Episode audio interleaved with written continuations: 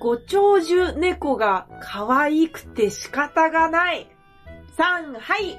日々これ、口実お相手は大村小町と、ゴリリンこと。あの日ご飯の堀です。よろしくお願いします。お願いします。す。 YouTube ってさ、おすすめ動画って勝手に進めてきてくれるじゃんうん。で、まあ見るんだよ、それなりに。で、何回か繰り返し同じものを見ると、見たのに結構トップに上がってくるのよ。うん。そのシステムを私知らなくて、うん。また見ちゃうんだよね。うん。うん。一日一回見ちゃうコーナーの中に、うん今、なんとか動物病院の25歳の長寿猫、ナナさん、三毛猫っぽい猫がいらっしゃるんだけど、ずーっと顔撫でてるだけの動画があって、へー。毎日見ちゃう。うん。ご長寿猫じーっと見ちゃうって、あれは好きだから見るのかな。かわいいから。可愛いのかな。でもそんなこと言ったら、子猫だって子犬だって可愛いわけじゃんあうん。秋田県のネタ探しに秋田県のツイートを見るんだけど、そうすればやっぱり生まれたての秋田県とかワンサが出てくるのね。あう、ん可愛いな。あとは、秋田県で調べたら秋田県が出てくるんだ。そ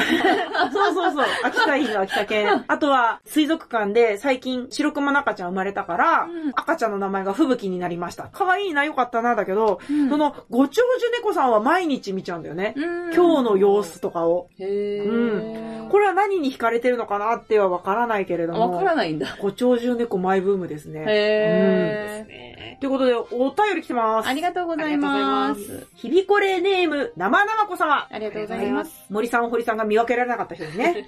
おうん。ー。 7月末には100回を迎えますね。おー。収録に間に合うタイミングにこのメッセージを送ります。ありがとあうごりざがいとうまごす。ざいます。我々より意識しててくださってありがとうございます。コロナの影響でライブはなかなか参加できませんが、日々これのポッドキャストは毎週欠かさず拝聴しています。あら、ありがとうございます。継続は力なりと言える成果が身につくことと思います。これからも継続できることを期待いたします。7月末といえば、梅雨明けの時期ですが、今年はどうなんでしょうメッセージを送っている6月中旬の今の時点では、梅雨入りしていません。毎日ピーカン天気です。日焼け、熱中症対策に気をつけてお過ごしください。以上です。ありがとうございます。ありがとうござ梅雨来んのかね、今年。どうなんだろうね。雨が降る週と暑くて晴れてる週が分かれてる感じがしますよね。そうだね。ちょっとあれもう、こんなに早く梅雨入りすんのっていう一週間ぐらいがあって、はい。今にも、もう間もなく梅雨入り宣言ですって言った次からめちゃくちゃ晴れてずっと晴れてるみたいな感じじゃない そうですだからタね。イミング完全に逃した。あれがもしかしたら今年の梅雨だったんじゃないかって私思ってて、 あーもう夏なんじゃないかと思っちゃうぐらい晴れてるよね。確かに。うん。去年のポッドキャストでさ、うん。私が毎日雨続きで雨飽きたっつったら晴れたっていう回があったんだけど、今思い出せば結構な量雨降ってたんだろうなって思うから。去年は結構長かったかもね。ただ、緊急事態宣言も相まって、外出てないからそんなに影響受けなかったっていうだけで。うんうん。洗濯しやすいから便利だけれども、ねえ。なんか農作物とかどうなんだろうって考えちゃうよね。ああ、確かに、そこはそうですね。でもまあ、技術は進んでますからね。 ああーどうもできないけどね、我々は。そうですねう。うん。選択できるの嬉しいよな。はい。やっと家に入れる時間がある時に見事に雨に当たると、うわーって思うね。そうなんですよ。この間私エアコン掃除しちゃって。お晴れいいことだけ晴れてるから。窓開けれるしね。そう。フィルター外した。なんであんなに埃って溜まるんかね。そうだよね。どっから来るんだろういやね。そう。あれを掃除するから、あ、埃こんなにあるんだって気づくけど、うんあれなかったら、この埃たちを吸って生きてるってことでしょそうだねっ。て考えるとゾッとしますよね。。どこ行っても何かしら吸ってるんだろうけどさ。うんん。やだなぁ。つゆくんのやだなもう一発来そうな気はするけどね、感覚的ぁ。え、に。例年は6月後半から梅雨なんですかわかんない。 9月結構丸々じゃないですか。ね、丸々なイメージある、ね。 7月、去年は7月結構梅雨だった気がします。ああ、そっか。はい。すっごい長かったね。 2ヶ月ぐらい梅雨だった気がしま長いなぁ。鬱になっちゃうよ、そんな雨降ったら。す。そうですね。虫も入ってきますし、なんで入ってくるんですかね。うーん。取り締まってほしいです ね。私でもこの時期嬉しいのはさ、日が長くなることが嬉しいんだよね。あーで勤務先が、仕事が終わるのが7時なんだよ。うんだ。から7時過ぎぐらいに会社出るじゃないその時に、ちょっとの期間、明るいのよ、この時期。うん、うん。おおむねもう暗いんだけど、あ、まだ明るいっって思えるので、今の時期ちょっと好き。うん。いいですね。うん。あともう一個、全然触れてないけれども、7月末には100回を迎えますねという点についてでございます が。ああ、すごい。よくお気づきで。やったー。100回に何かするなんかっていうのは何何がなんかですか何が何かの何がから。ああ、まあ、おのおのやりたければやる。やりたくなければやらないでいいんじゃないですかね。じゃあ、普通にやりますか。うん。ということでございました。生々子様、毎週のように聞いていただきありがとうござい ます。こありれがからとうごもざいます何もない限りは続くと思いますので、どうか気長にお付き合いいただければと思います。またのご投稿よろしくお願いします。我々は成長してますかどうですか問いかけのコーナー。が。 ということでございました。次、ラッキー食材のコーナーこのコーナーは、厚生労働省認定管理栄養士森林子がおすすめする、今週食べたらラッキーかもという食材を紹介するコーナーです。今日のラッキー食材、林子ちゃん、お願いしま今週のラッキー食材は、みょうがです。す。好きただうまいやつじゃん。みょうがには、アルファピネン香り成分。いい匂いのやつですね。全部カタカナアルファって、あの、ひょりん、あの、魚の形したみたいなやつ そうね。ですねうん、わかった。というのが含まれてて、うん。こちらが食欲増進作用があるので、食欲がない時にそうめんや冷ややっこなどの薬味として使ったり、サラダに入れたりするといいのではないでしょうか。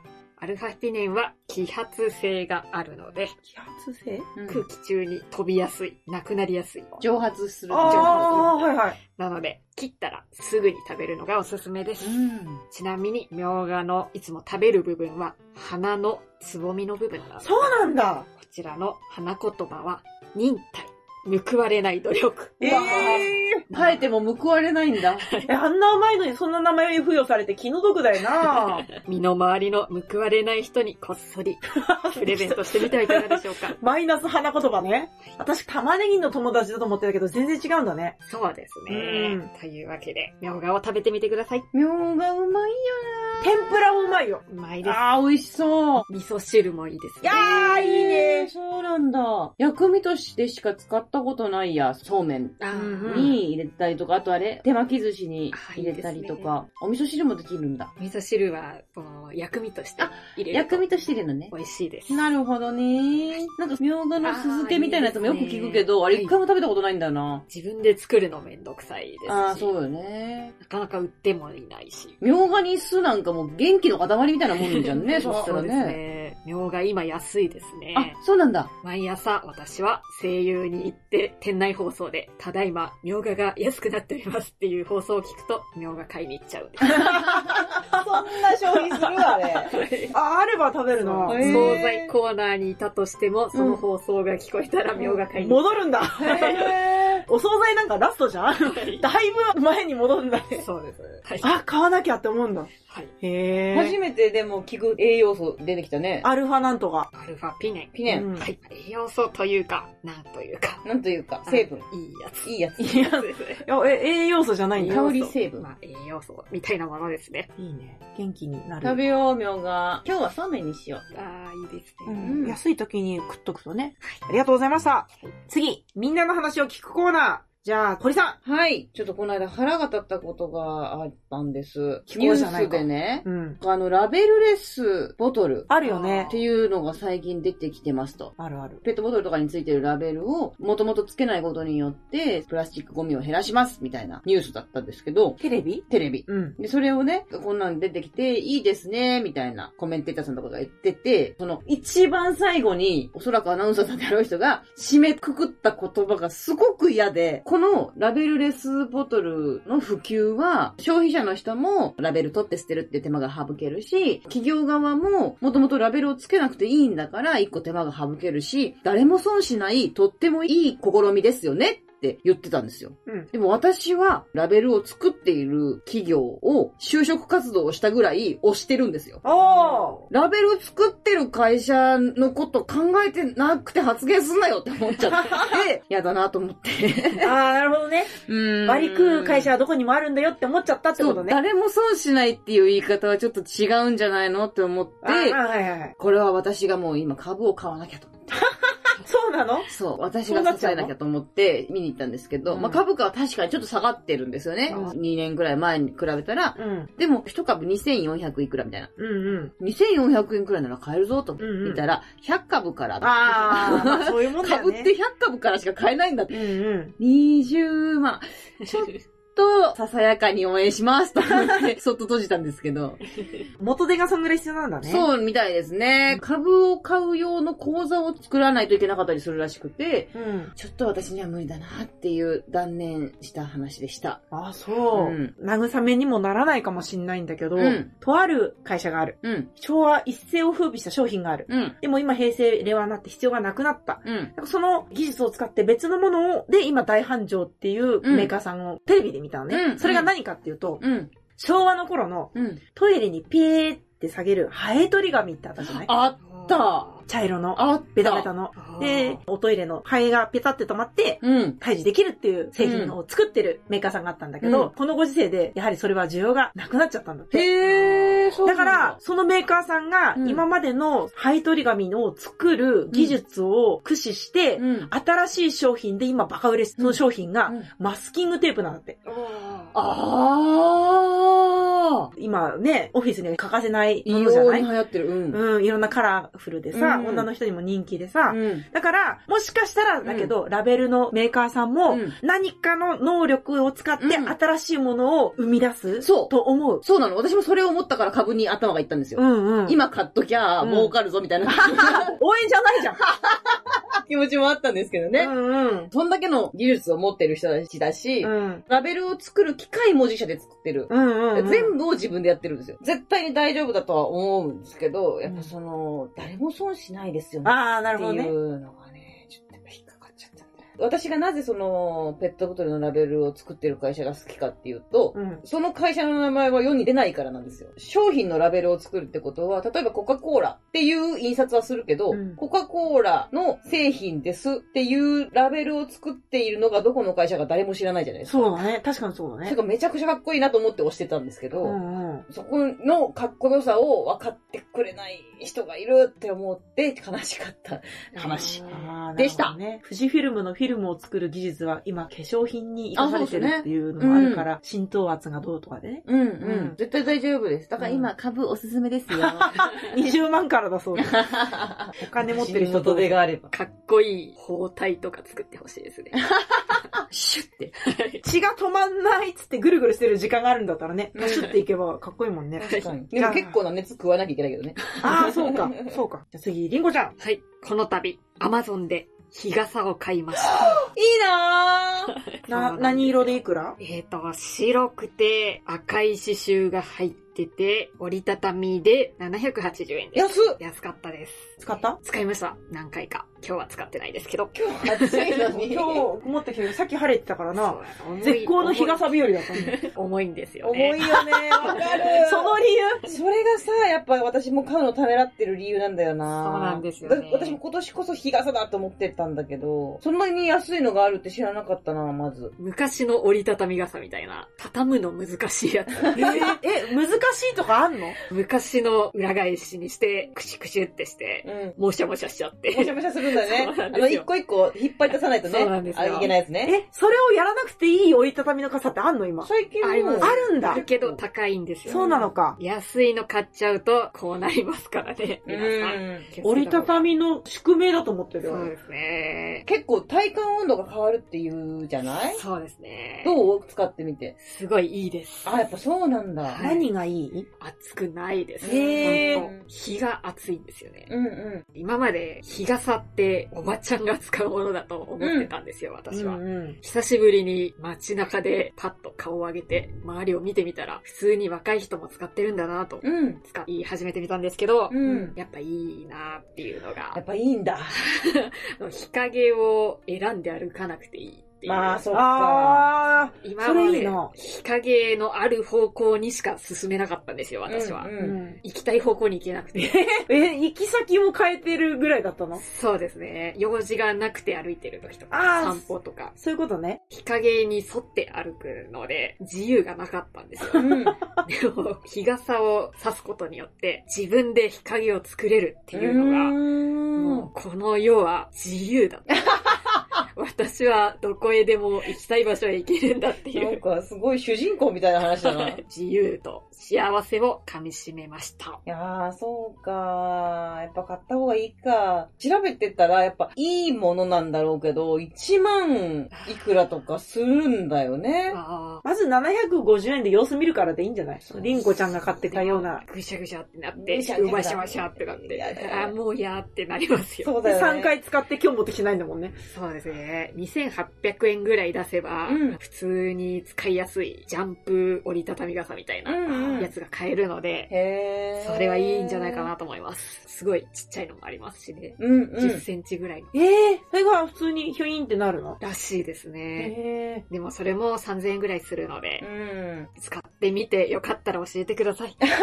そうだね。えー。まあ、日傘だろうが、日傘買ったことないけど、雨でも、持ってると誰かに当たんないかな怖さが永久につきまとうから、んうんあー日傘いいなと思うけど、自分が持つにはまだ恐怖感があるんだよね。人混みでは使わない方がいいです、まあね うん去年、小学校とかでう、ん。密避けるために傘さすっていうとこありましたよね。あ、そうなんだ。うんうんでもそれは明暗だね。うん自分のパーソナルスペースを傘で確保。そうそうそう、うんこれ以上近づいたらダメですよ、みたいなののために、うん晴れてる日も傘さして投稿するみたいなあ、それは素心敵を、だね。うんしてらっしゃうんるとこありましたね。うんいい話。ついでにね、UV ケアでね。うん。いいですね。うんでも大人同士で傘と傘の縁がぶつかるかどうかみたいなところですれ違うのって嫌な気分になりますよね。うんあれね、やそだうね。まあね、お互い気使っちゃうもんね。一番高く持ってた方がいいのか、低めに持った方がいいのか、様子見ながら歩かねばねえもんな。いつか馬車を買う日が来るんでしょうかね。あのおばあちゃんの。おばあちゃんのねあるある座れっとこあるやつそうでね。すね。うん買い物したらそれに入れ入て。れてね、うん最高ですね。想像できるね、その姿。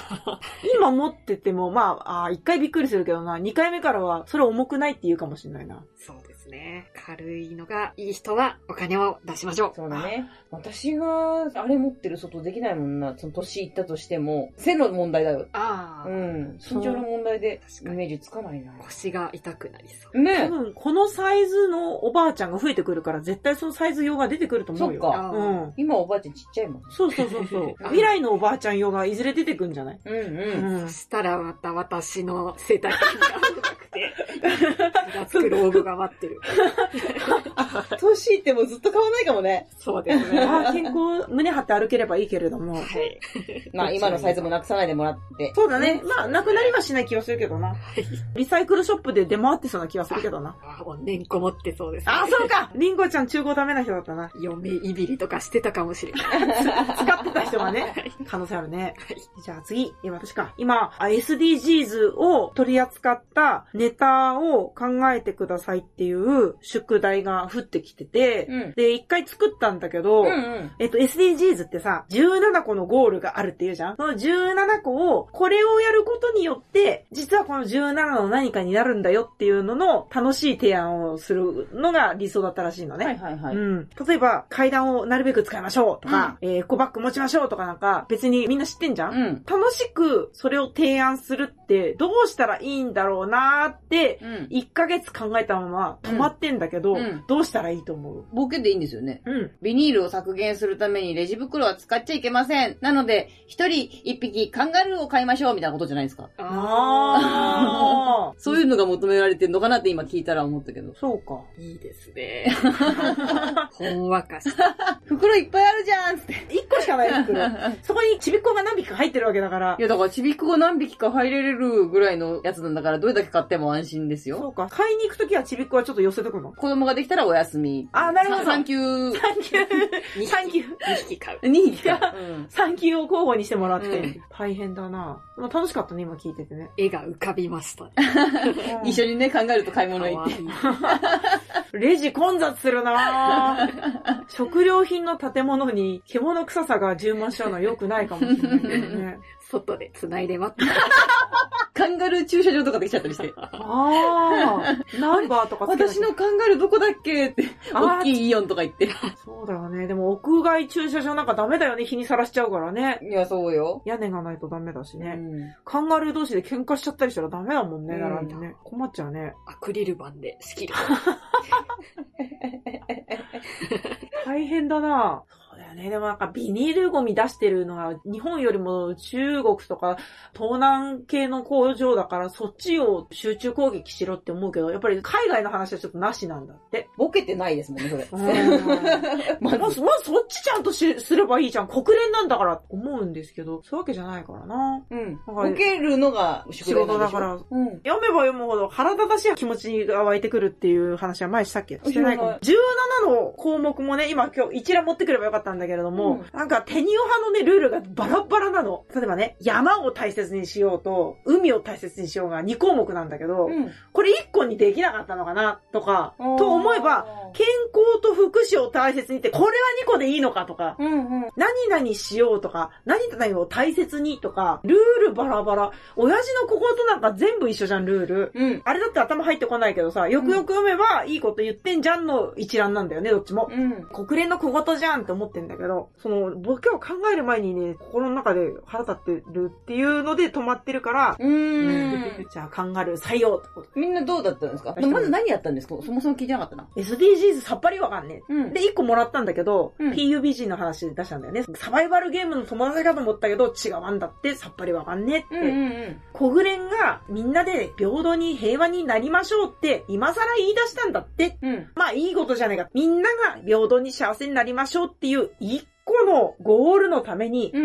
17個もやらなければいけないことがある。増えちゃった。このネズミさんは何なんだと思ったことを全部絵にしながら出してったんだけれども。リコちゃん見てたと思うけど、あれ見てどう思ったあれをやる場面っていうのは子供たちの前とかあなんあ、です。小中学校だって。だとしたらう、ん。今更言い出したのかとか、増えちゃったとか、後ろ向きの発言じゃなくて、前向きのうん発言をした方が確かに。いいのかなとか、うん思ったりもしますね。今更言い出したとか思ってない、うん。純粋無垢な 子供たちだと思うので、うんうん。みんなで一緒に頑張っていこうね、みたいな方がいいんじゃないかなと思います。うん。それは世界各国誰しもやるからなっていうのがどっかであって。それでいいんじゃないですか。そうなのじゃあ普通の人呼べばいいのにってなるんだよなだとしたらう、ん。他の人にやそうっそてうもそうらそうそうう。そう。普通の説明できる人がいるわけだから、ただそのな教んか育。もともとその普通に説明できるやつだけじゃ、うん。子供が楽しくないからうんおうん。願いしますって言いらじゃなかそっうたそうそうう。そうそうそう、そういうこと、そういうことみそうでたすよい。ね。頼んでいただいたからには楽しくなる方法が今模索中。確かに否定しちゃうともう全部聞かないと思う、子供は。そっか。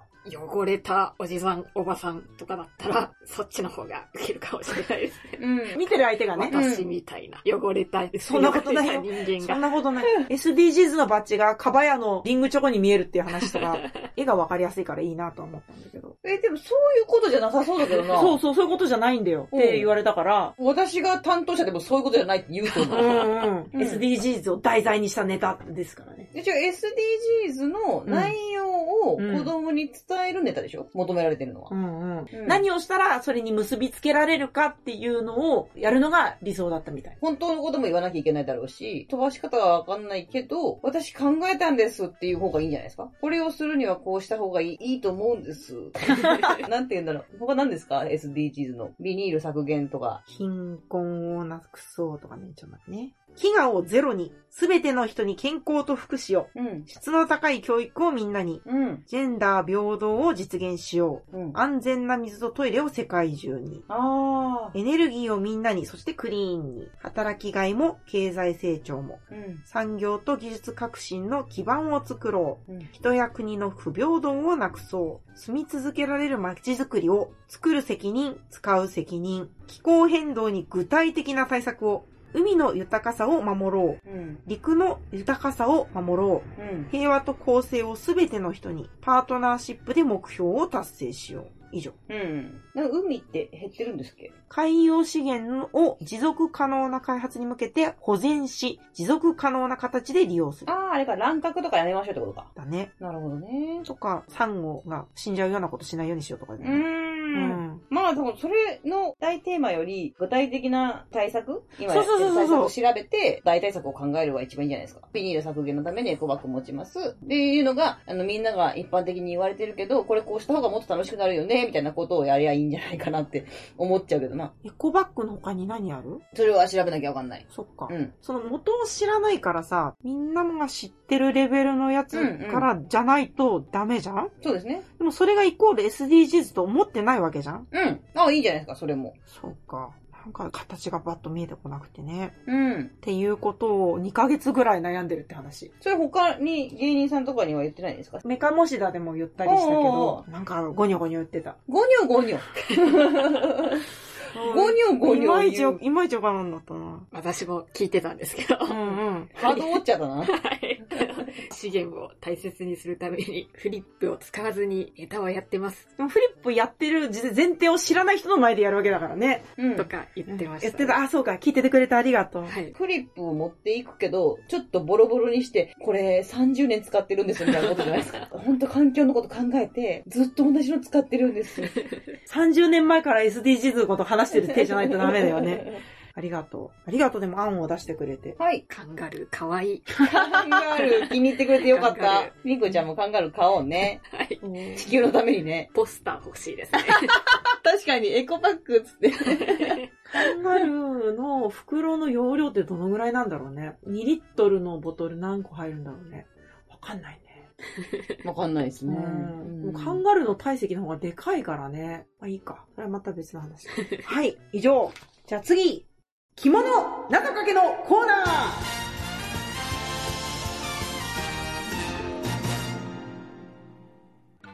このコーナーは横浜国大工学部ん知能、あ、間違った。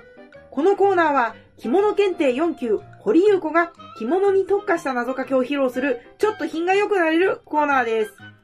今日はしっかり決まるかどうか楽しみです。堀さん、お願いします。はい。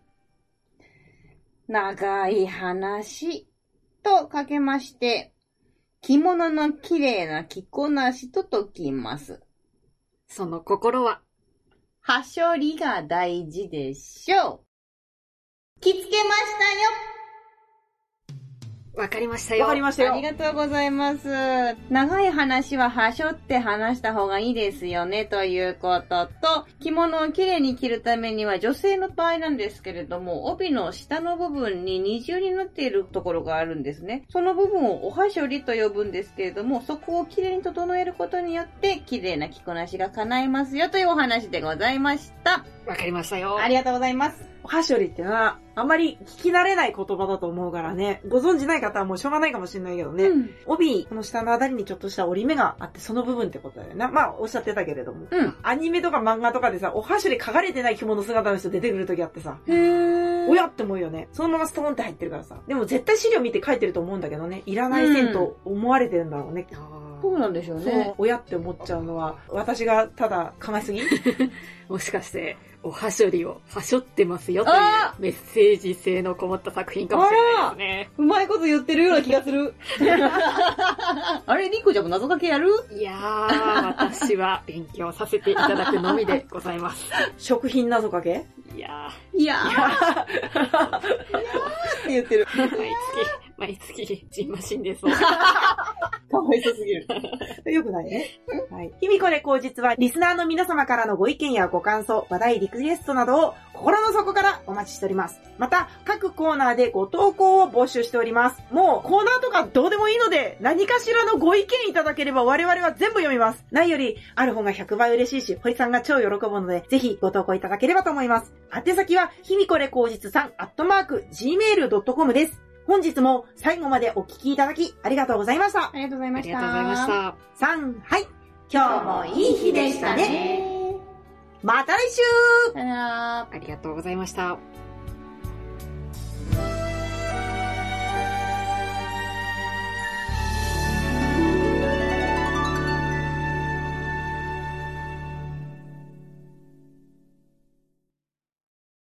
日々これ、モノマネコーナー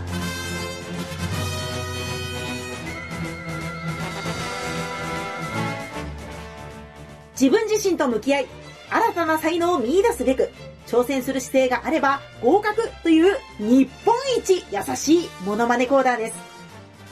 本日の挑戦者、堀さん、はい。お題、馬、よろしくお願いいたします。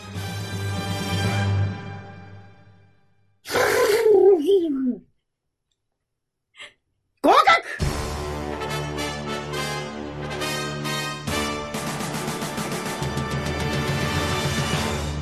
ありがとうございます。最高ですね。